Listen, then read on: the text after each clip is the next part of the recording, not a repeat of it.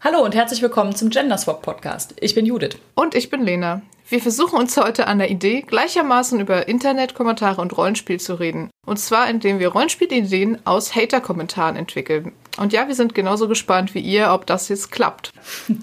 Aber bevor wir anfangen, haben wir noch ein paar kleine Hinweise für euch. Zum einen hatten wir ja eine Sonderfolge zu Aces in Space gemacht mit Harald Eckmüller und Christian Vogt zusammen, wo wir eine Art Session Zero gemacht haben, allerdings ohne zu spielen und eine Gang erschaffen haben. Das Crowdfunding ist am 21.09. gestartet und läuft genau einen Monat. Ja, ihr könnt noch mitmachen, wenn ihr bisher noch nicht mitgemacht habt. Die URL findet ihr in den Show Notes. Weg das alle. Ich darf das sagen. Als Stretch Goal-Autorin muss man das sogar sagen. Weg das alles, damit ich ein Abenteuer über plotrelevante Saunabesuche schreiben kann. Dann hat Judith schon ein Mm, Buch geschrieben. ja. Unglaublich. Ähm, Judith, es ist erschienen am 1.10., also wenn diese Folge erscheint. Gibt, könnt ihr das schon sofort kaufen? genau. Judith, erzähl doch mal. Wieder ein gemeinsames Buch von Christian und mir. Ich hatte letztes Jahr ja meinen ersten Science-Fiction-Roman veröffentlicht, Romanova, und Wasteland ist jetzt unser erster gemeinsamer Science-Fiction-Roman, wobei das nur 45 Jahre in der Zukunft spielt. Ist also so die Frage, wie viel Science und wie viel Fiction. Also es ist viel Fiction und auch ein bisschen Science. Es ist vor allen Dingen Near Future und hat Postapokalypse, Insektensterben, Klimakatastrophe und andere Dinge zum Thema. Und wir nennen es immer eine Mad Max-Utopie. Es spielt in Deutschland und Gab es nicht nur einen plotrelevanten Schaufelradbagger? Oh, das stimmt. Das ist das zweite Kaufargument. Neben der Postapokalypsen-Utopie ist natürlich das Argument, dass es eine Motorradgang auf einem Schaufelradbagger gibt. Also Wasteland erschien bei Drömer Knau. Geht hin und kauft es.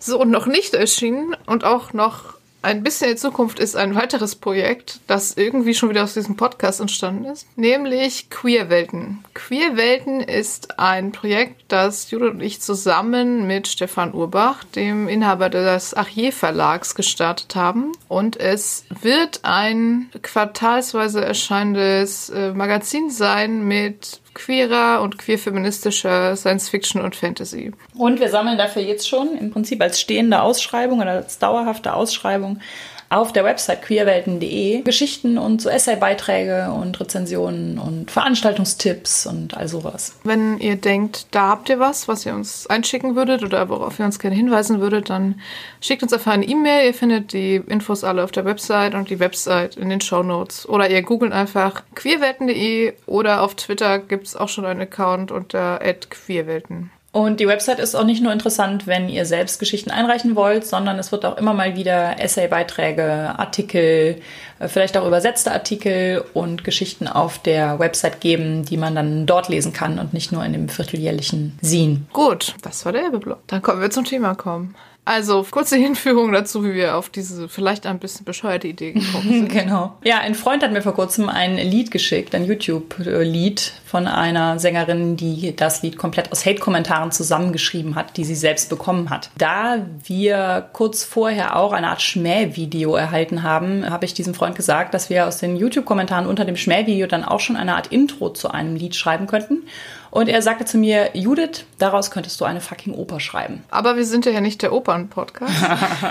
Gut für die Ohren aller Zuhörenden. Deswegen haben wir überlegt, wir machen was anderes. Wir gehen das Rollenspiel technisch an. Wir sind ja ein Rollenspiel-Podcast und machen eine Podcast-Folge zum Thema, was man aus den Hater-Kommentaren, die und oder andere ereilt haben, als Rollenspiel-Content generieren könnte. Genau. Okay, vorher reden wir vielleicht erst noch mal kurz allgemein über Internet, Social Media, Hasskommentare und den ganzen Rest. Warum gibt es sie? Warum müssen wir sie lesen? Warum ist Never Read the Comments so ein geflügeltes Wort? Wir haben ja das Internet und auch die sozialen Medien schon mehrmals dafür gefeiert, dass sie auch Orte sind, an denen marginalisierte Personen sich Gehör verschaffen können. Also ohne, dass sie von einer Zeitung bezahlt werden oder von irgendwie einem sonstigen Unternehmen, das Leuten Gehör verschafft, global, können Leute einfach von sich aus sich dort äh, bemerkbar machen, können sich vernetzen, können Communities entstehen lassen und das passiert im guten Sinne, aber das passiert natürlich auch im schlechten Sinne. Und die Leute, die ja, es einfach gewöhnt sind, dass sie immer in Medien die Deutungshoheit haben, dass sie gehört werden in Medien, dass ihre Perspektive in Medien eingenommen wird, auch in den Nachrichten und in Sachmedien. Die tun sich halt manchmal etwas schwer damit, dass ihre Sichtweise jetzt in Frage gestellt wird. Wenn früher vielleicht jemand der Meinung war, dieser Zeitungsartikel, den fand ich so richtig scheiße, dann konnte er vielleicht einen Leserbrief schreiben. Oder dann konnte sie vielleicht einen Blogartikel, dann das Internet noch nicht so Social Media fixiert war, schreiben. Und wie viel Reichweite das dann so hatte oder ob der Leserbrief überhaupt abgedruckt wurde, lag natürlich dann wieder im Ermessen derjenigen, die schon viel Reichweite hatten. Wenn ich jetzt heute irgendeinen Zeitungsartikel lese, den ich absolut daneben finde, kann ich irgendwie hingehen, kann einen Screenshot machen oder ein Foto und meine Meinung dazu ins Internet schreiben. Und falls es dann viele Leute gibt, die das genauso sehen, kann das natürlich auch sein, dass das sich schnell verbreitet und irgendwie viral geht und das sehr viele Leute lesen. Das ist manchmal natürlich ein bisschen schwierig, weil manche Sachen natürlich auch mal sehr verkürzt oder falsch dargestellt werden und natürlich auch viel aus dem Zusammenhang gerissen wird und Social Media sehr kurzlebig ist und da Sachen hochkochen und dann auch schnell wieder vergessen sind. Und das sind auch alles Punkte, die man natürlich dabei im Kopf behalten sollte, aber Oft ist diese Ablehnung natürlich auch darin begründet, dass Dinge angesprochen werden, die viele Leute halt nicht wahrhaben wollen. Gerade was so den alltäglichen Sexismus, Rassismus unserer Gesellschaft angeht. Mhm. Da werden viele nicht gerne darauf hingewiesen deswegen kommt es dann auch wieder zu Gegenreaktionen, halt zum Beispiel durch Hasskommentare oder verschiedene andere Taktiken. Und darauf können wir auch noch mal kurz eingehen, was dann so das Gängige ist, was so passieren kann, wenn man sich als marginalisierte Person im Internet Gehör verschafft. Das, was relativ häufig passiert, ist, dass Leute etwas in die eigene Fanbase spülen. Das passiert auch sehr häufig, finde ich, im Bereich um YouTuber herum. Also ist mir das immer mal wieder aufgefallen, dass wenn Leute größere Accounts kritisieren, dass es irgendwer, entweder der Accountinhaber selbst oder halt dessen Superfans in diese Fanbase hineinbringen um dann halt sicher zu gehen, dass sich halt hunderte Leute auf diese Person stürzen, die dann vielleicht irgendwie ein Zehntel oder ein Zwanzigstel der Follower hat von dem YouTuber-Menschen. Oder auch nur genau, ein Hundertstel. Und, oder mit, und dann so lange mit Kommentaren bombardiert wird. Bis halt derjenige ja. den Account löscht oder hinter ein Schloss stellt oder sonstige Dinge tut. Dann gibt es teilweise als Taktik Fake-Profile zu erstellen, also sich quasi als eine andere Person aufzugeben und dann irgendwelchen Mist zu posten, um diejenige Person, die es sein soll, angeblich zu diskreditieren. Besonders mies ist die Methode, die sich Doxing nennt. Wenn jemand herausgefunden hat, was zum Beispiel eine Person für eine echte Adresse hat oder wo sie arbeitet oder die Telefonnummer, wird die dann öffentlich gemacht und geteilt mit durchaus dem Aufruf, dann auch da doch mal anzurufen, Briefe zu schicken, Drohungen zu schicken. Das ist in dieser Gamergate-Geschichte halt quasi allen passiert, die sich da geäußert haben. Damit Hand in Hand gehen ja auch die entsprechenden Drohungen, die dann halt entweder als Brief oder als Anruf oder Nachricht oder wie auch immer, je nachdem, wie öffentlich denn jetzt das Profil geworden ist, eingehen. Was man auch gerne im Postfach dann finden kann, sind natürlich so Dinge wie Dickpics. Oder andere sexuelle, sexualisierte Nachrichten. Also in Österreich läuft ja gerade die Neuaufrollung des Sigi Maurer-Falls. Mhm. Weiß nicht, ob ihr das mitbekommen habt. Das war ja eine Frau, der sexuelle Belästigung ins Postfach gespült wurde von einem Ladenbesitzer und sie hat das dann öffentlich gemacht und da es in Österreich kein Gesetz gibt, was die Opfer von so einem Vorgehen schützt, wurde stattdessen sie verklagt, weil sie ihn ja diskreditiert und ganz schlimm seinen Ruf geschädigt hat. Mhm. Da läuft jetzt gerade die, ich kenne mich nicht so aus im österreichischen Recht, aber quasi Berufung ja. zu diesem Verfahren. Viele von den Sachen, die wir jetzt aufgezählt haben, sind in Deutschland strafbar. Also sollte euch sowas passieren, kann man damit zur Polizei gehen. Was natürlich noch so eher harmlos in Anführungszeichen ist, ist einfach das Bombardieren mit haufenweise Nachrichten. Ich glaube, das gibt's auch tatsächlich relativ viel in so Streaming-Diensten wie Twitch. Da werden ja zum Beispiel Games oder Spielsitzungen gestreamt und man gibt, es gibt da so einen Live-Chat mhm. und da gibt's halt auch immer wieder, dass da jemand quasi immer wieder dasselbe Copy und Paste dreimal die Sekunde abschickt und den Chat damit flutet und quasi unbenutzbar macht. Und natürlich irgendwie fiese Gästebucheinträge und Blog-Kommentare. Ja, man glaubt gar nicht, wie viel Freizeit so Leute haben, die sie damit verbringen, andere Leute zu hassen und äh, zu mobben und was auch immer. Oh, weißt du, was noch richtig, also das ist zum Glück, ich habe noch nie davon gehört, dass es in Deutschland passiert, aber weißt du, was Swatting ist? Swatting ist, wenn du schon die Adresse durch, von einer Person durch Doxing oder so rausgefunden hast, wenn du die Polizei rufst und sagst, diese Person hat keine Ahnung, vor einen Anschlag zu begehen oh, oder krass. Waffen in der Wohnung ja. oder Drogen in der Wohnung. Und dann möglichst zu dem Zeitpunkt, wo die auch gerade in einem Livestream ist, damit das ganze Internet sieht, wie die Polizei, wie das SWAT-Team in die Wohnung stürmt.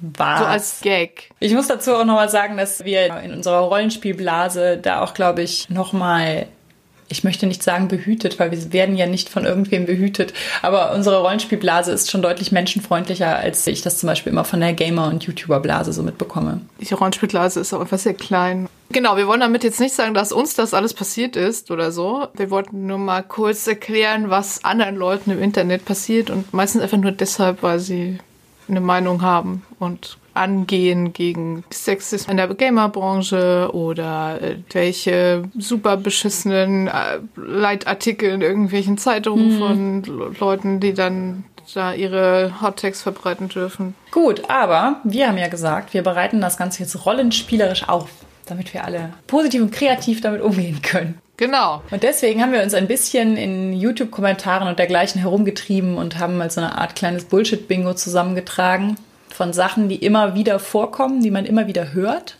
und überlegen auf der Basis davon, wie man das im Rollenspiel umsetzen könnte oder wie man das auch durch Rollenspiel ad absurdum äh, führen könnte. Genau. Ja, möchtest du anfangen? Ja, wir fangen mit der Sprachpolizei. Wir fangen mit der Sprachpolizei an. Die Sprachpolizei ist immer wieder ein gängiger Vorwurf. Das ist der Vorwurf, dass man anderen vorschreiben würde, wie sie zu sprechen und zu schreiben haben, dass man bestimmte Wörter und Meinungen vor allen Dingen auch unterdrücken würde und damit einhergehen auch immer Vorwürfe der Zensur und der Tyrannei und der schöne, stets geäußerte Spruch, bald darf man ja gar nichts mehr. Gerne, natürlich garniert mit, was ist mit der Meinungsfreiheit? Sie dürfen es ja sagen, sie müssen ja nur damit leben, dass sie halt als nicht sehr nett bezeichnet werden.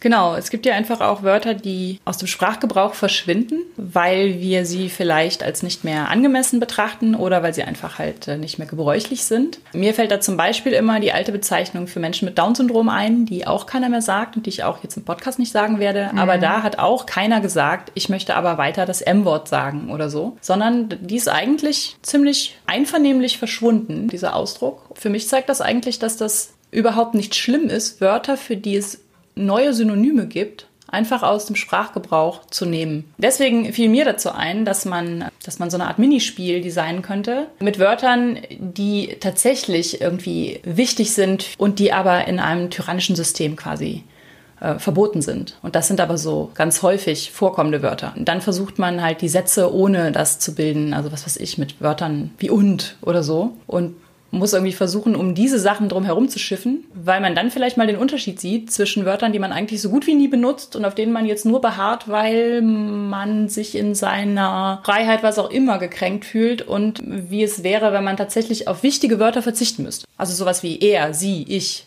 Pronomen, irgendwie sowas dürfen nicht mehr vorkommen. Verbietet das System. Man darf nicht mehr ich-bezogen sprechen. Alles, was über einen selbst geht, muss, muss raus. ja, das wäre immer interessant. Es gibt ja auch so diese lustigen Spiele, wo man eine Minute lang das Buchstaben E nicht benutzen darf oder so.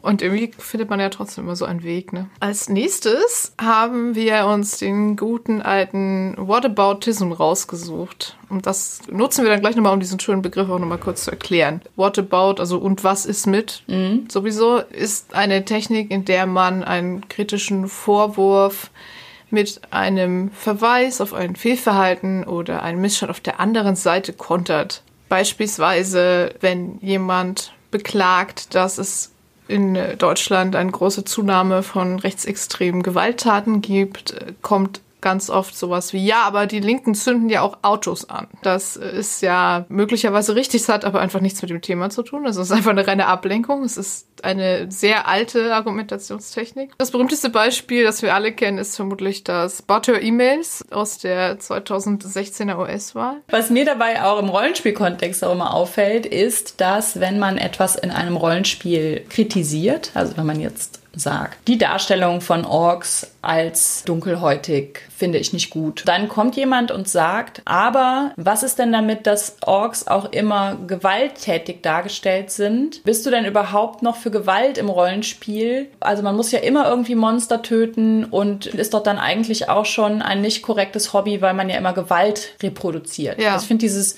Gewalt, aber, aber Gewalt im Rollenspiel ist so ein typischer Whataboutismus, wo ich dann so denke, ich habe gar nicht über Gewalt im Rollenspiel gesprochen. Also es wäre mal ein interessantes mhm. Thema. Können wir mal eine Podcast-Folge zu machen?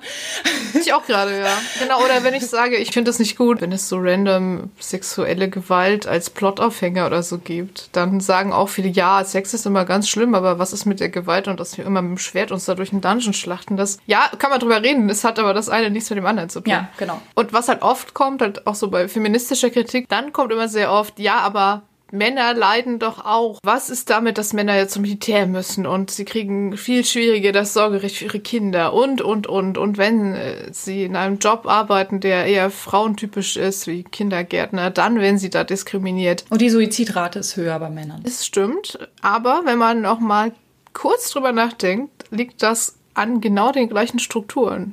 Also dazu kann man vielleicht auch nochmal Folge 13 hören, zum Thema toxische Männlichkeit. Oder ein Artikel lesen, den ich in die Shownotes packe, der da irgendwie jedes dieser Abers sehr gut aufdröselt und erklärt, warum das dann auch wieder nur an denselben patriarchalen Strukturen liegt. Ja, also es liegt nicht an toxischer Weiblichkeit. Das ist schon mal der Spoiler. Ich wüsste nicht, was toxische Weiblichkeit überhaupt sein soll. Als Spiel dazu habe ich mir überlegt, man könnte so eine Art könnte man auch als Partyspiel machen. So ein Kettensatzspiel, wo man immer einen Satz sagen muss und die nächste Person muss irgendein Wort aus dem Satz benutzen, was mit dem Thema nichts zu tun hat und dann halt einen Whataboutism draus machen. Also zum Beispiel, wenn wir jetzt in einem Mittelalter-Setting wären, die Abendspeisung muss ausfallen, weil kein Geld dafür eingesammelt wurde. Aber erstmal, also wo wir über Geld einsammeln reden, sollten wir ja wohl Geld sammeln für die Restaurierung der alten Burgmauer. Ja, aber wo wir von alt reden, äh, warum denkt denn niemand an die alten Leute im Sanatorium. Apropos Denken, was ist denn mit der Denksportparade im nächsten Monat? Und so weiter. Und so weiter. Kann man bestimmt stundenlang machen. Führt aber nirgendwo hin, was ja der Punkt am Ganzen ist. Ja, das ist ja auch tatsächlich der Punkt am Whataboutism. Also warum Leute das reinwerfen, ist, um das Thema von dem eigentlichen Thema abzulenken und auf etwas Neues zu lenken, wo sich dann am besten die Person, die das vorgebracht hat, erstmal rechtfertigen muss. Das nächste, auch wunderschön, wunderschönes Thema ist das Tone Policing. Das Tone Policing fasse ich mal in einem Art Kunstzitat zusammen. Wenn ihr das jetzt nett sagen würdet, dann würden wir das ja vielleicht einsehen. Aber so ist es ja kein Wunder, dass so viele Leute in die Arme der Rechten getrieben werden und die AfD wählen. Also so oder ähnlich ist das klassische Tone Policing. Also es ist im Prinzip auch eine Ablenktaktik, genau wie das Whataboutism, wo statt des Inhaltes die Wortwahl, die Emotionalität, der Ton angegriffen wird. Genau. Und auch zum Tone Policing hatte ich eine Idee zu einem Minispiel, zum, oder nein, noch nicht mal zu einem Minispiel. Ich hatte eine Idee zu einer Art Spezies, die man zum Beispiel in einem Fantasy- oder Science-Fiction-System einführen könnte, die immer, wenn sie wütend wird und nicht gehört wird, muss sie singen. Die singt dann auch wunderschön, aber keiner hört mehr auf die Argumente, sondern immer nur den Gesang. Und wenn sie sich beschweren, dass ihre Argumente nicht gehört werden, sagen die Leute, ja, okay, könntet ihr vielleicht versuchen, das normal zu sagen, dann könnten wir ja auch zuhören, aber vielleicht versucht ihr mal nicht zu singen. Sie können aber halt nicht anders, weil wenn sie wütend sind, müssen sie singen. Und deswegen führt dann nur der Weg raus, dass man ihnen zuhören muss, obwohl sie singen. Genau, also das ist tatsächlich etwas, was sehr häufig vorkommt, finde ich. Ja. Das Tone Policing. Also glücklicherweise von all den Sachen, die wir vorhin aufgezählt haben, sind uns ja noch nicht so viele passiert, aber Tone Policing ist eigentlich an der Tagesordnung. Hm. Ja, das nächste, also ein weiterer Kommentar, der ja sehr oft kommt, ist, also diese eigentlich immer Frauen, muss man sagen. Mhm. Also diese Frau hatte wohl einfach schon sehr lange keinen Sex mehr und deswegen ist sie so verbittert und macht feministische Podcasts im Internet oder was auch immer, schreibt wütende Artikel. Ich kann ja mal vorbeikommen und da Abhilfe schaffen. Aha, genau. Oder natürlich noch, ja, aber so wie die aussieht, ist ja eh, eh kein Wunder so, ne? Also das Absprechen von Attraktivität, weil uns Frauen natürlich nichts verrückter macht, als wenn man uns nicht hübsch findet. Wow. Ja. Dann, das macht uns einfach total viel aus. Also vor allem im Podcast. so fixiert, wie wir drauf sind. Du redest ja immer vom Rettet Jobst Abenteuer. Und da habe ich auch mal überlegt, wenn man dann in so eine, eine Dorfgemeinschaft kommt und die klappt total gut und die Leute hören einander zu und sind voll harmonisch und so, also so wie ich uns ja eigentlich in unserer Blase immer empfinde, ja. Und dann kommen aber die HeldInnen ins Dorf, machen da so ein bisschen wie üblich mit der Wirtin herum oder. Jetzt haben wir wieder den Barbaren, den Oh ja. Stadtburschen Oh ja. auspacken. Die hatten wir lange nicht. Wie geht es ihnen wohl? Ich weiß es nicht. Die HeldInnen spannen dem Barbaren sein Wirt aus, ja. Und am, am nächsten Tag wachen halt alle auf, hatten guten Sex, aber Sind voll patriarchal ja, sind drauf. einfach ja. ultra patriarchal drauf, weil der Sex nämlich total, total ihre politische Einstellung beeinflusst und korreliert damit auch. Also sobald man Sex hat, ändert sich die politische Einstellung einfach komplett. Ja, ist das bei dir nicht so? Ich würde das jetzt selber auch nicht spielen wollen, das Abenteuer, aber ähm, so die, die Grundannahme, dass wie oft man so Sex hat, äh, mit der politischen Einstellung korreliert oder wie attraktiv man so ist, mit der politischen Einstellung korreliert, ist einfach, also ein sehr 70er Jahre Antifeminismus-Argument. Sucht euch ein anderes. Das Abenteuer, ich weiß nicht. Wenn die Heldinnen dann entsetzt feststellen, dass sie jetzt die Community kaputt gemacht haben und eine Lösung dafür finden müssen, das fände ich schon ziemlich lustig eigentlich. Weiteres Argument, in Anführungszeichen, ist natürlich, die Leute, über die man abhatet, einfach als verrückt, schwachsinnig, WichtigtuerInnen, Psychos zu bezeichnen, von Gender-Gaga zu reden, was auch so ein Kampfbegriff geworden ist, ihnen das Menschsein irgendwo abzusprechen, hysterische Weiber. Im Prinzip ist das eine Taktik, die auch in anderen Bereichen sehr oft verwendet wird. Man spricht den Gegnern das Menschlichsein ab. Das findet ja auch in viel schlimmeren Bereichen statt. Also jegliche kolonialistische Struktur und rassistische Struktur funktioniert ja sowieso nur dadurch, dass man sagt, also wir sind ja die Menschen, aber die anderen, die mit der anderen Hautfarbe oder die mit dem anderen Geschlecht oder die mit dem anderen Oder die mit der Behinderung. die sind ja nicht weniger menschlich oder wie auch immer. Und das ist natürlich die Grundvoraussetzung dafür, andere so zu behandeln, wie man selber nicht behandelt werden wollen würde. Das geht vor allem sehr gut, wenn man sagt, naja, das macht denen ja nichts aus. Sie sind ja nicht so wie wir. Ja, das ist, glaube ich, auch tatsächlich eine Grundvoraussetzung, um Leute auf diese Weise zu behandeln. Und wir können jetzt noch nicht mal sagen, das ist ja alles auch schon ziemlich lange her und sowas, weil ich finde auch die Sachen, die an der mexikanischen Grenze zwischen den USA und Mexiko und auch die Flüchtenden auf dem Mittelmeer behandeln wir nicht, als wären das Leute wie wir. Das ist ja öfter so, ne? Wenn wieder in, wo war das jetzt, irgendwo in Skandinavien, so ein Kreuzfahrtschiff, da Leute ins Wasser fallen, da rückt die Seenotrettung aber sofort aus und fischt die Touristen aus dem Wasser. Aber die anderen, die Nicht-Europäer, die Nicht-Weißen im Mittelmeer, naja, die, die muss man ja vielleicht nicht so dringend. Ja, man unterstellt dann natürlich auch irgendwas. Die sind ja nur gekommen, um Sozialschmarotzer, bla bla bla, um halt so ein bisschen zu entmenschlichen, dass es einfach Menschen auf der Flucht sind, die Hilfe brauchen.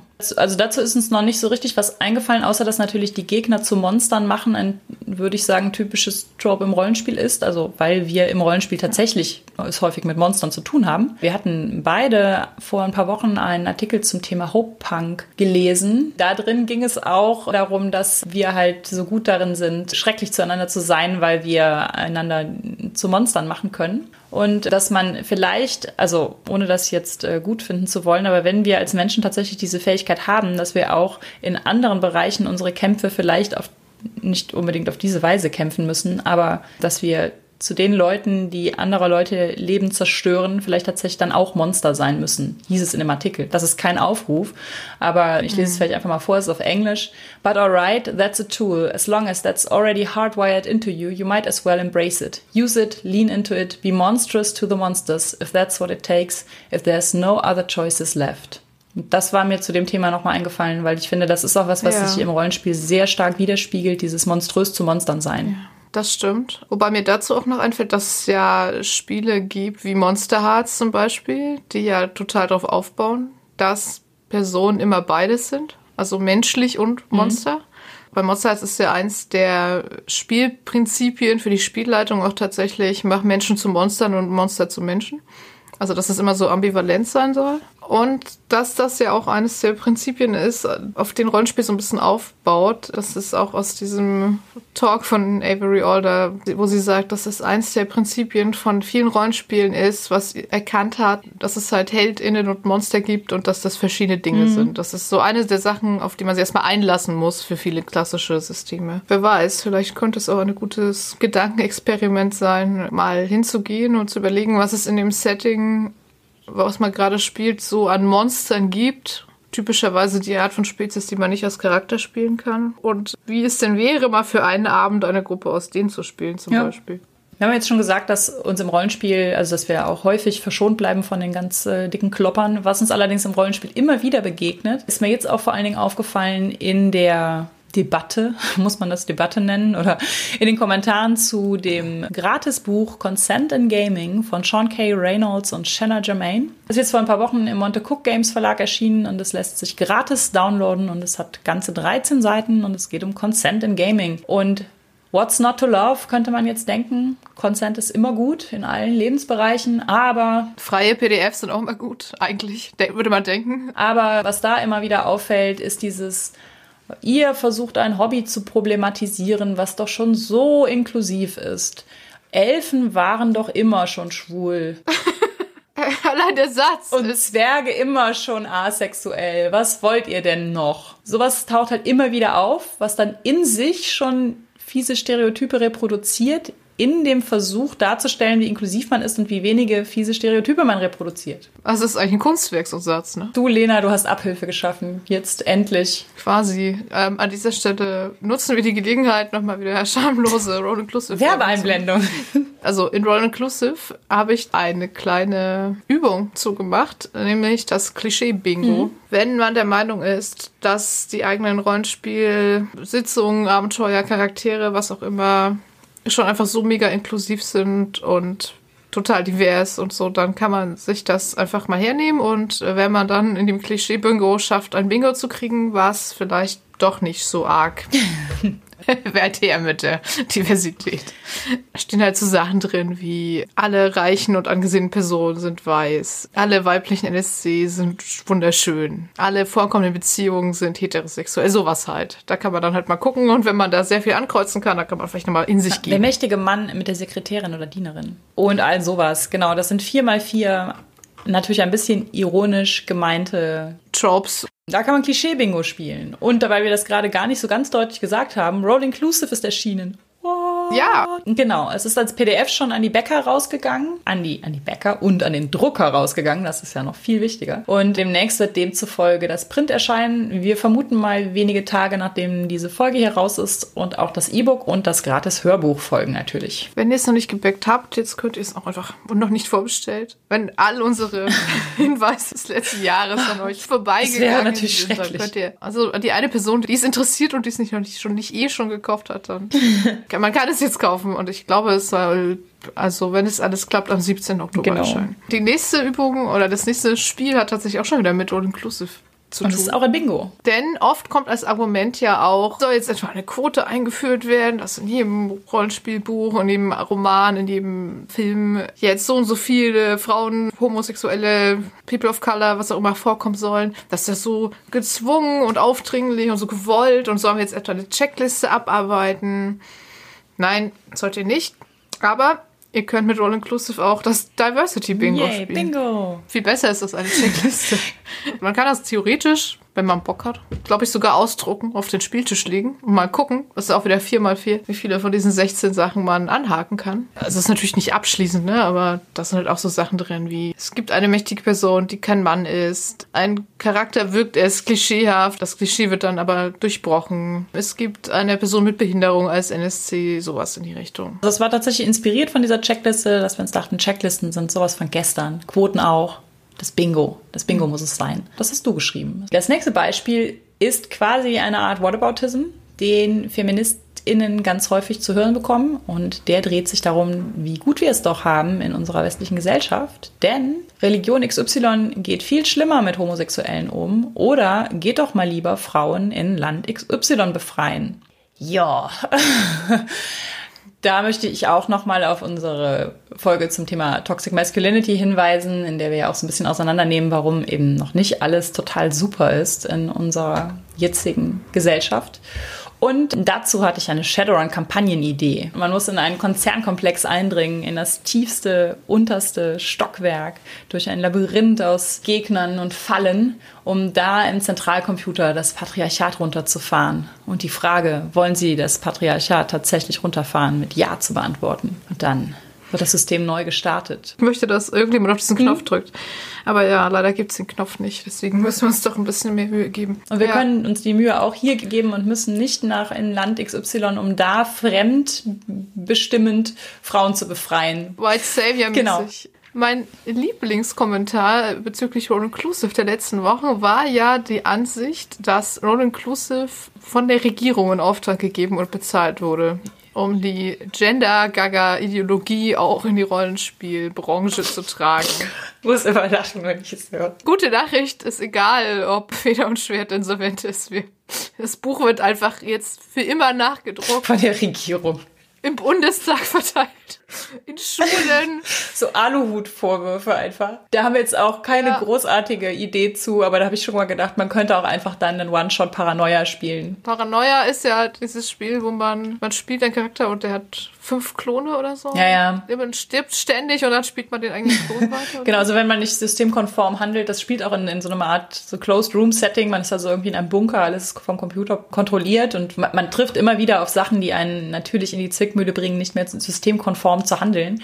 Und wenn man das dann nicht tut, dann wird man halt vom Computer außer Gefecht gesetzt und der Klon, der systemkonforme Klon kommt. Ein, Ja. ein Spiel, das schön mit den Aluhut-Ideen spielt. Vielleicht statt nochmal sowas ins Internet zu schreiben, lieber eine Runde Paranoia Genau. spielen. Ja, dann hatten wir ja auch schon öfter mal so Kommentare auf unserer Website, die versuchten uns irgendwie zu überzeugen von der eigenen Meinung, indem die Sprachwahl so kompliziert und so pseudo-akademisch, wissenschaftlich super schlau wie möglich war. Vielleicht so nach dem Motto, wenn die dummen Frauen nicht wissen, was ich eigentlich sagen will, stimmen sie mir vermutlich aus lauter Schreck einfach so zu oder so. Aus dem Affekt. Es ist tatsächlich auch sehr viel Mühe reingeflossen in diese Kommentare.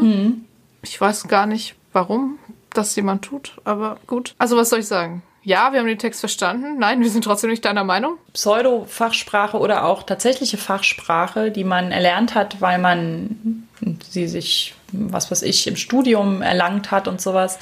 Damit zu versuchen, Leute zu outsmarten, also im Prinzip, indem man einfach nur ein Vokabular anwendet, von dem man hofft, dass der andere es nicht kann, ist einfach auch keine besonders inklusive Form der Diskussion. Im englischsprachigen Raum, gerade im amerikanischen, wird ja sehr stark darauf geachtet, dass auch wissenschaftliche Texte allgemein verständlich sind. Und es ist immer schön, in einer Diskussion so zu diskutieren, dass auch äh, alle mitmachen können und verstehen, worum es geht. Genau, aber dann kann man natürlich nicht mehr sich was drauf einbilden, wie viele Fachwörter man so kann. Fachwort-Bingo. Ja, sowas ähnliches wie Fachwort-Bingo gibt es ja zum Beispiel in der Hashtag Feminism-Anthologie in Jason Morningstars Beitrag, der Shoutdown to Launch heißt, in dem es um einen Ich glaube, den haben wir auch schon in Folge 13 Oh, mal ja, erwähnt, stimmt. bei der Toxic Masculinity.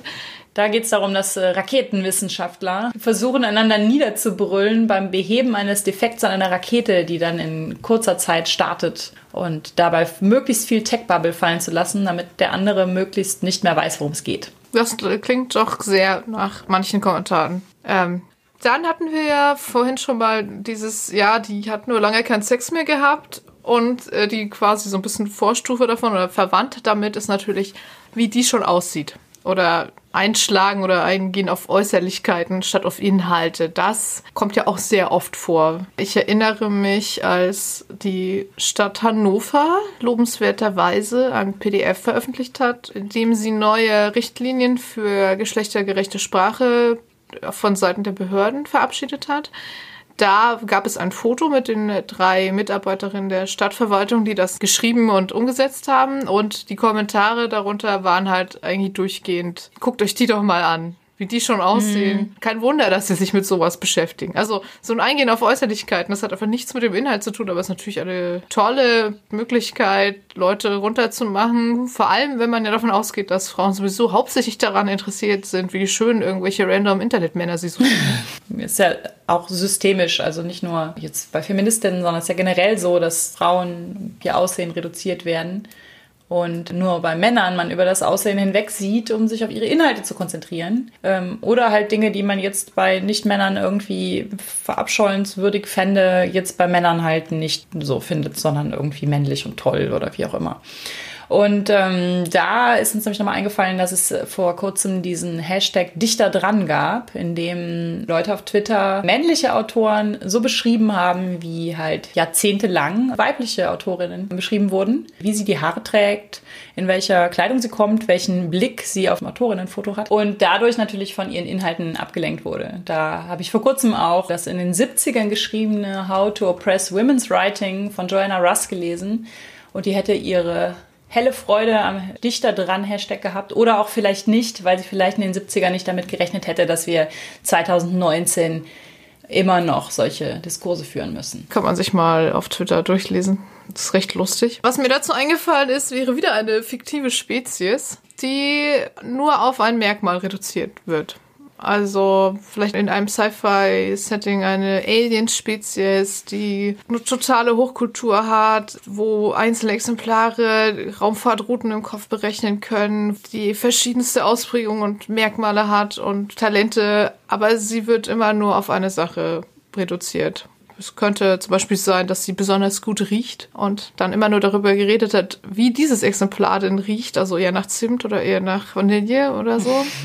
Wenn man es noch fieser machen will, könnte es natürlich auch eine Spezies sein, die all das kann, aber eigentlich nur gejagt wird, um sie aufzuessen. Besonders gut schmeckt. Weil sie besonders gut schmeckt. Ja, eigentlich haben wir jetzt unser Kommentar-Bingo haben wir jetzt auch schon durch. Also das, was wir so in den, in den letzten Wochen an Lieblingskommentaren im Internet gefunden haben. Wir haben aber noch ein paar weitere Gedanken all diesen Reaktionen Reaktionen ausgesetzt zu sein, führt natürlich bei vielen Leuten dazu, dass man sich halt dreimal fragt, ob man eine bestimmte Sache überhaupt äh, schreiben soll, also posten soll oder kommentieren soll genau. oder so. Es gab ja aber analog dazu diesen Test, wo in einem Seminar Männer und Frauen gefragt werden, was sie denn tun, damit sie im Dunkeln unbehelligt und unbelästigt nach Hause kommen. Ja. Wo dann halt die Männer so sagten ja nichts und die Frauen sagten diese 17 Maßnahmen. Ja.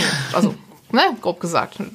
Immer das Telefon in der Hand, den Schlüssel in der Hand, äh, einer Freundin sagen, wann man nach Hause kommen will. Mit jemandem telefonieren oder so tun, als würde man telefonieren. Ja. Und die Männer hörten davon dann teilweise so zum Essen mal. So ähnlich ist auch der Gedankengang. Also man konnte tatsächlich so ein Minispiel mit so mehreren Schritten machen, die man so durchgeht, um sich zu überlegen, soll ich das jetzt wirklich posten?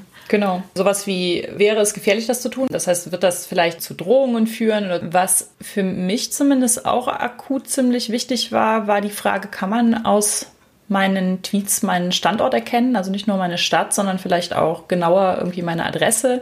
Also jetzt nicht nur aus meinen Tweets, sondern kann man auf meiner Homepage meine Adresse erkennen. Steht meine Adresse noch sonst irgendwo im Internet? Genau, also auch zum Beispiel die Frage, poste ich jetzt äh, darüber, dass ich zur Veranstaltung XY gehe oder lasse ich das und schreibe lieber erst hinterher, dass ich da war, damit niemand weiß, dass ich mich da aufhalte und mich tendenziell abfangen kann. Das ist natürlich jetzt auch nichts, was wir uns ständig fragen, aber es gibt natürlich schon Momente, in denen man sich das fragt. Und wenn ihr darüber noch nie nachdenken musstet, dann good for you. Privilegien und so. Da können wir zum nächsten Minigame kommen. Es ist Minigame-Zeit. Also es ist ein Mini-Lab quasi. Das kann man in Real Life so spielen. Das ist ganz lustig. Ich habe es mal liebevoll, du hättest googeln können, genannt. Im Prinzip ist es ja oft so, man schreibt zum Beispiel im Internet auf Twitter sowas wie, hey, das ist aber Tonpolicing oder das ist wieder ein Beispiel für patriarchale Strukturen oder so. Und dann kommt oft es vor, dass jemand so in die Menschen springt und sagt, was ist das denn? Erklär mir das doch bitte mhm. mal. Und dann muss ich sagen, ist es jetzt natürlich nicht immer schlecht. Also es gibt ja auch durchaus Leute, die möchten gerne was lernen, die möchten gerne sich weiterbilden und sie denken, ah, da hat jemand Ahnung, dann frage ich mal nach. Finde ich prinzipiell super. Aber die Menschen, die da wirklich dran interessiert sind, denen kann man dann meist noch sagen, hier ist ein sehr guter Artikel, mhm. da wird das alles gut erklärt. Und dann sagen sie, oh, danke, super, lese ich mir durch. Ich komme auf dich zurück. Das finde ich super und möchte auch gerne, dass jeder, der da noch Fragen hat, jetzt vielleicht auch zu der Folge, sich durchaus ja ermutigt fühlt, nochmal nachzufragen. Genau. Wir kennen halt alle die Art und Weise, die jetzt nicht so cool ist. Also dieses, ja, das ja. habe ich zwar gelesen, aber ich wollte nochmal auf Satz 3 dieses Artikels zurückkommen, äh, wo die Autorin ja das und das sagt und dafür keinerlei Belege hat. Und da wollte ich dich jetzt fragen, ob du vielleicht Belege dazu hast und mir die raussuchen kannst. Also so, wo man im Prinzip ja. einfach nur sein Gegenüber am Argumentieren halten möchte. Beweis mir das doch mal. Also wo man immer weiter die Forderung stellt, dass man dazu aber noch eine Studie braucht und hierzu noch einen Artikel und dann, das beweist ja noch gar nichts und das ist ja nicht neutral und man solle doch mal lieber einen neutralen Link raussuchen, was es Überraschung halt sowieso nicht gibt. Das oder was soll Tonpolitik sein? Erklär mir das doch mal. Dude, ich hab's halt auch gegoogelt. Es gibt diesen nützlichen Comic. Er kommt auch in die Show Notes. Klar, wir machen auch diesen Podcast. Teilweise, also, er macht uns auch Spaß, aber teilweise ist es natürlich so, wir möchten das gerne machen, um was zu verändern. Und insofern machen wir auch so diese kostenlose Fortbildungsarbeit und lesen super viele Artikel und hören andere Podcasts und bilden uns durchgehend fort, damit wir immer auf dem möglichst neuesten Stand sind. Und das tun wir auch irgendwo gerne, aber halt nicht immer dann, wenn irgendwie irgendeine random Person im Internet der Meinung ist, jetzt möchte sie das nochmal häppchenweise aufbereitet haben und erklärt haben und Artikel zu verlinken reicht nicht. Nein, sie möchte jetzt nochmal gerne persönliche Vorlesungen haben oder sowas mhm. in der mhm. Art. Da kann man einfach mal drauf achten, wie viel Zeit man vielleicht verbringt in solchen Diskussionen oder wie viel Nachfragen kommen, die man auch einfach mit einer Google-Suche hätte umgehen können und wie viel man vielleicht auch in persönlichen Gesprächen Dinge erklärt. Und wenn man das mal so zusammenrechnet auf eine Woche oder was, wie viele Stunden das so wären, aber so ein Mindestlohn von, ich glaube, 10,80 Euro oder so, die Stunde, was man eigentlich an Geld bekommen hätte, würde man dafür bezahlt. Dann haben wir noch das Minilab mitgemeint. Das ist auch ganz witzig, weil am Wochenende haben wir Besuch von Jörg gehabt. Hallo Jörg. Und Jörg sagte, er sei mit Freunden unterwegs gewesen und in einem Fenster hing eine Stellenanzeige, Rezeptionistin gesucht. Und dann sagte einer seiner Freunde, ist das nicht Sexismus gegen Männer? Und er sagte, du bist doch mitgemeint. Und deswegen heißt unser zweites Minilab mitgemeint. Und dabei kann man zum Beispiel mal einen Tag oder vielleicht sogar eine Woche versuchen, alles im generischen Femininum zu verwenden. Also wir wissen natürlich aus eigener Erfahrung, wie schwierig das beim Sprechen ist.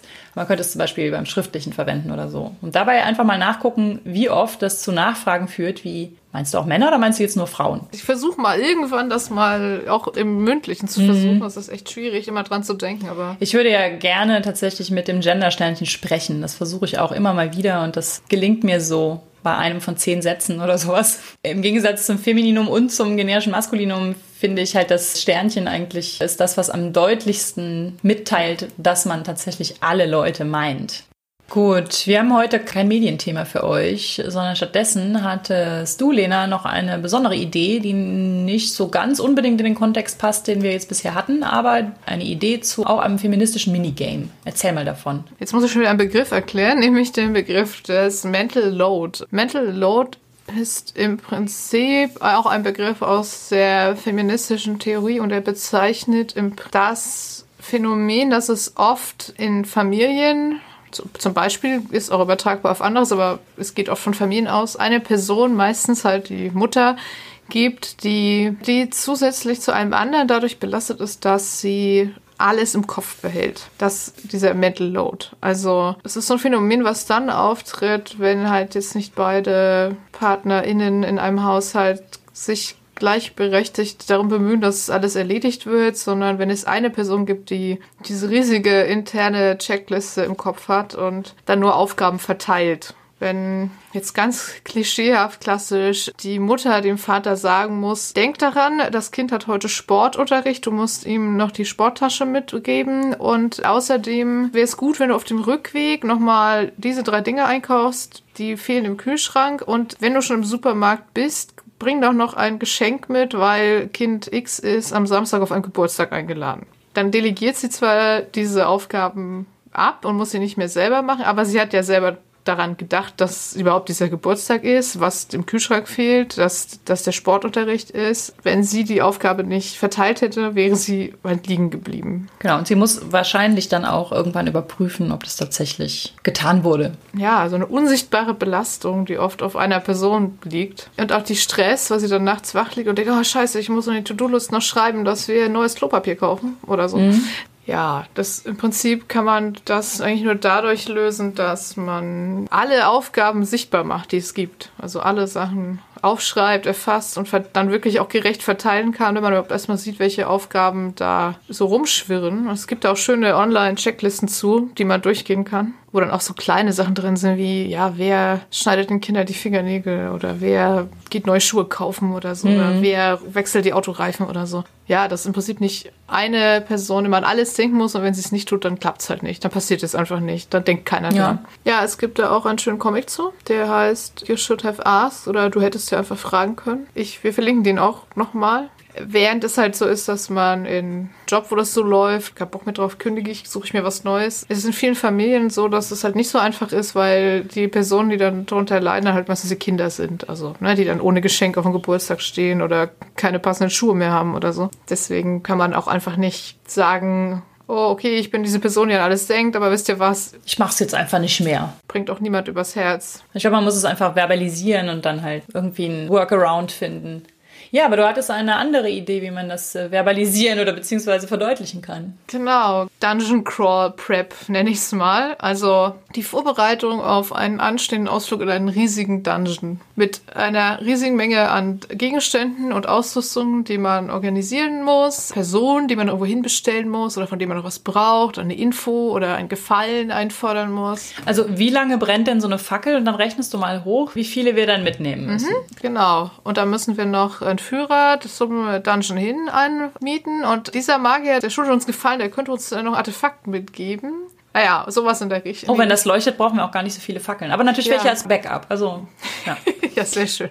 Und die Idee war quasi eine riesige Liste zu machen, aus der man aber auch nicht alles braucht, sondern einfach so auswürfelt, welche, keine Ahnung, 30 Gegenstände man braucht. Und es gibt ein Zeitlimit. Also es läuft so ein Timer runter, keine Ahnung, 30 Minuten oder so. Das Sichtbarmachen des Mental Loads ist im Prinzip, dass eine Person diese Liste hat und die anderen machen es halt einfach so, wie sie sich halt irgendwie gemerkt haben, von dem einmal durchgehen. Und sie dürfen zwar jederzeit nachfragen, aber dann müssen sie der Person mit der Liste halt eine Münze oder irgendeinen Pokerchip geben. Was zu besorgen kostet Spielzüge, kann man irgendwie abbilden auf dem, vielleicht auf dem Mensch ärger dich nicht Brett oder so, oder einem Schachbrett. Ja, dann kann man halt sehen, wie viele Züge man gebraucht hat, ob man es in dem Zeitlimit geschafft hat und wie viel Münzen oder Chips man der Person mit der Liste so geben musste, die den Überblick behält. es wäre auf jeden Fall ein lustiges Spiel, um das mal zu verdeutlichen. Finde ich auch lustig. Ähnlich mit den Tokens, die man reinwirft. Es ist ja bei dem Glitzy Nails, wo man halt dieses Emotional Labor Tool hat. Ja, zumal ich auch glaube, dass es in vielen Rollenspielrunden auch immer diese Person gibt. Oder halt auch im Outgame. Wer kümmert sich um Getränke und Kuchen und keine Ahnung was, wenn sowas bereitgestellt wird und es ist immer dieselbe Person. Ganz klassisch kenne ich das ja aus diesen Diskussionen, wo sich so Spielleitungen beschweren, dass sie immer alles machen müssen. Die stellen da den Spielort, sie organisieren den Termin, sie kaufen noch Getränke, sie leiten, sie räumen nachher wieder auf. Und das ist, glaube ich, so eine klassische Rolle, die in, in vielen Runden immer noch die Spielleitung hat, wo ich mich immer frage, so, äh, ich glaube auch Rollenspielrunden sind nicht dafür gefeit, dass es irgendwie so eine Person gibt, die man alles denken muss. Vielen Dank für die witzige Idee. Also das waren jetzt unsere eher lustig, rollenspielerisch kreativen Ansätze zum Thema Hass im Internet. Aber die helfen euch natürlich nicht wirklich weiter, wenn ihr betroffen seid von Hass im Internet. Und deswegen haben wir euch nochmal ein paar Tipps zusammengesammelt, was ihr tun könnt, außer das jetzt spielerisch zu verarbeiten, wenn euch sowas passiert. Also Tipp Nummer eins ist im Prinzip blocken, stummschalten, entfolgen, was auch immer. Ihr seid nicht verpflichtet, mit random Leuten im Internet irgendwie zu diskutieren, die mit hasserfüllten Kommentaren oder provokanten Troll-Nachfragen irgendwie in eure Timeline fallen. Wenn es etwas schlimmer schon ist, dann könnt ihr natürlich zum einen eure Privatnachrichten auf privat tatsächlich stellen, also dass euch keine Fremden mehr da Anfragen schicken können. Oder ihr könnt auch Accounts zeitweise auf privat stellen oder vielleicht auch immer, je nachdem. Also es ist natürlich so ein zweischneidiges Ding, ne? Also gerade wenn man damit auch Sachen promotet oder so, Man kann nicht geretweetet werden. genau, es ist natürlich schwierig. Gut, dann kann man womöglich drüber nachdenken, ob man noch einen zweiten Account anlegt, einen öffentlichen, für Sachen, die man gerne promoten will. Eine Frage, die man sich vielleicht auf jeden Fall stellen sollte, ist die Frage, kann man irgendwo im Internet meine Adresse oder meine Telefonnummer rausfinden? Gerade wenn man sich Sorgen macht, dass die womöglich irgendwo geteilt oder missbräuchlich verwendet wird für irgendwelche Drohanrufe oder Mails. Selbst wenn es nicht dafür benutzt wird, ist es ja einfach ein total beschissenes Gefühl, dass irgend so ein Hater vielleicht weiß, wo du wohnst. Ne? Ja, und da steht natürlich auch der Sache so ein bisschen im Weg, dass äh, Websites eine Postadresse brauchen. Das heißt, sobald ihr einen Blog habt, müsst ihr dort eine Postadresse angeben. Das ist leider in Deutschland gesetzlich so. Und dafür gibt es natürlich sowas wie Impressum-Services, wo ihr gegen Geld halt ein Impressum euch anlegen könnt. Wenn da Sachen eingehen, dann werden die auch nicht weitergeleitet und es ist auch nicht unendlich teuer. Ich glaube, es kostet so 10 Euro im Jahr. Natürlich gibt es immer die Möglichkeit, Profile oder einzelne Nachrichten zu melden. Das könnt ihr auch machen, wenn jemand ein Fake-Profil quasi anlegt und sich für euch ausgibt. Das geht auch. Man muss natürlich dazu sagen, Twitter schützt ja gerne die Leute, die nicht unbedingt schützenswert wären. Also, mhm. wenn ihr so Aktivistinnen-Accounts von Women of Color oder People of Color oft gesperrt, während irgendwelche Alt-Right-Nazi-Arschlöcher einfach weitermachen dürfen. Aber man kann es natürlich trotzdem versuchen. Account zu melden bringt meistens mehr als einzelne Nachrichten zu melden, habe ich so festgestellt. Ja, man kann natürlich auch die eigenen Follower bitten, auch nochmal mitzumelden. Das hilft dann vielleicht, wenn es ein bisschen mehr wird. Manche Sachen sind auch qualifiziert für die Institution Hass melden. Da können wir auch nochmal einen Link mhm. drunter setzen. Das ist allerdings nicht bei Dingen, die man tatsächlich anzeigen kann. Die kümmern sich halt um Sachen, die allgemein strafbar sind. Also Beleidigung zum Beispiel ist ja was, das muss der oder die, den es betrifft, selber anzeigen. Das geht dann nicht, mhm. aber wenn es so Hate Speech, Volksverhetzung oder einfach Beleidigung von, ich weiß nicht, ganzen Gruppen oder Institutionen ist, dann kann man das zumindest mal sich anschauen, ob das vielleicht dafür qualifiziert wäre. Genau, die beraten auch, soweit ich weiß, telefonisch. Dann hatten wir schon vorhin, dass man darüber nachdenkt, ob man den eigenen Standort teilt. Also vielleicht einmal gucken, welche von euren Apps auf den Standort zugreifen und den im Zweifelsfall auch teilen.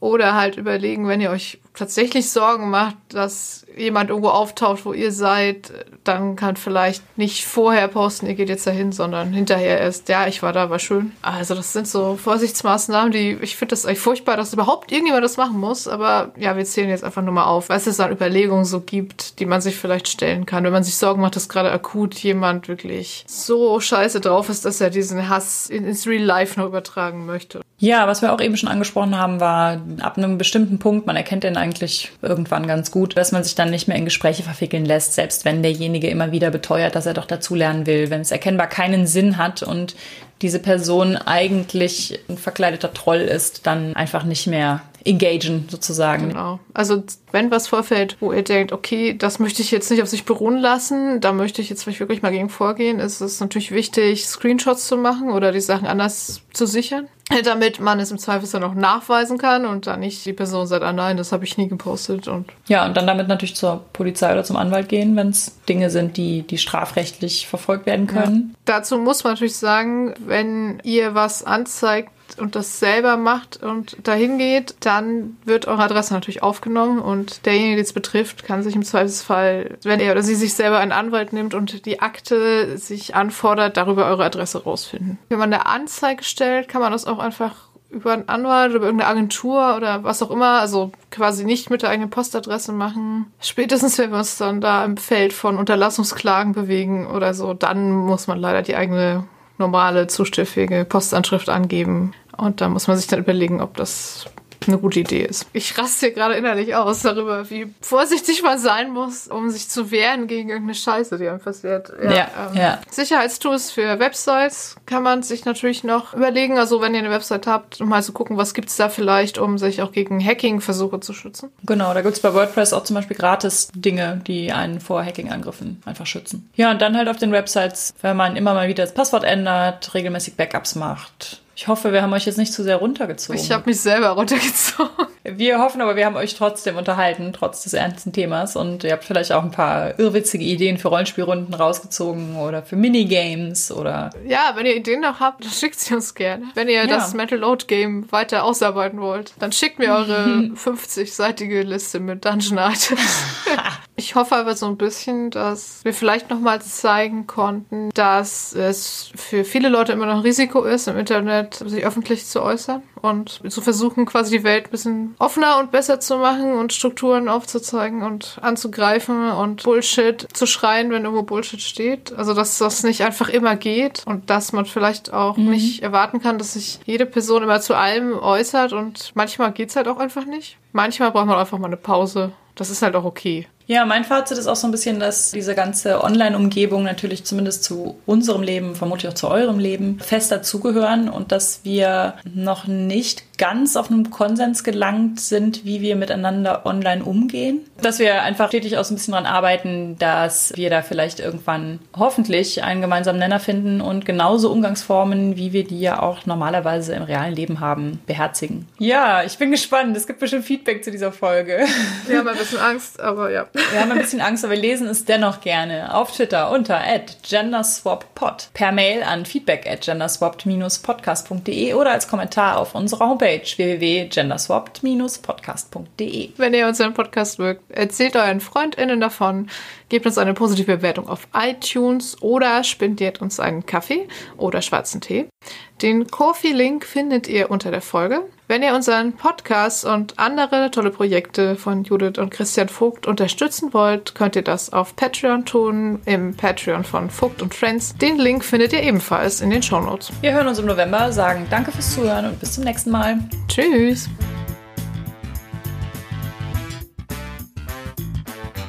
Kofi gab's bis zu dieser Aufnahme von Phil. Und von Andrea. Vielen Dank. Und auf Patreon unterstützen uns Alexander, Ein weiterer Alexander. Amerdale, Andrea. Anna, Antonia. Arne, Art History Fantastics. Bapf, Boni. Bruno, Besilisi. die Achjesche Verlagsanstalt, Eike. Elea, Fabian. Harald, Hungerhummel. Irene, Jens. Julia, Kai. Karma, Karl-Heinz. Lara, Mara. Marcel, Marco. Markus mit C Markus mit K. und Markus aus Krefeld, Miara. Merlin, Michael. Michael, Moritz. Mr. B, Nico. Niklas, Nodette. Patrick, Noch ein Patrick. Schmetterting, Skimi. Sol, Sphärenmeister. Stefan, Technosmurf. Tino, Tobias. Tobias, Trin. Tütenclown. Und Volker. Vielen Dank an euch alle.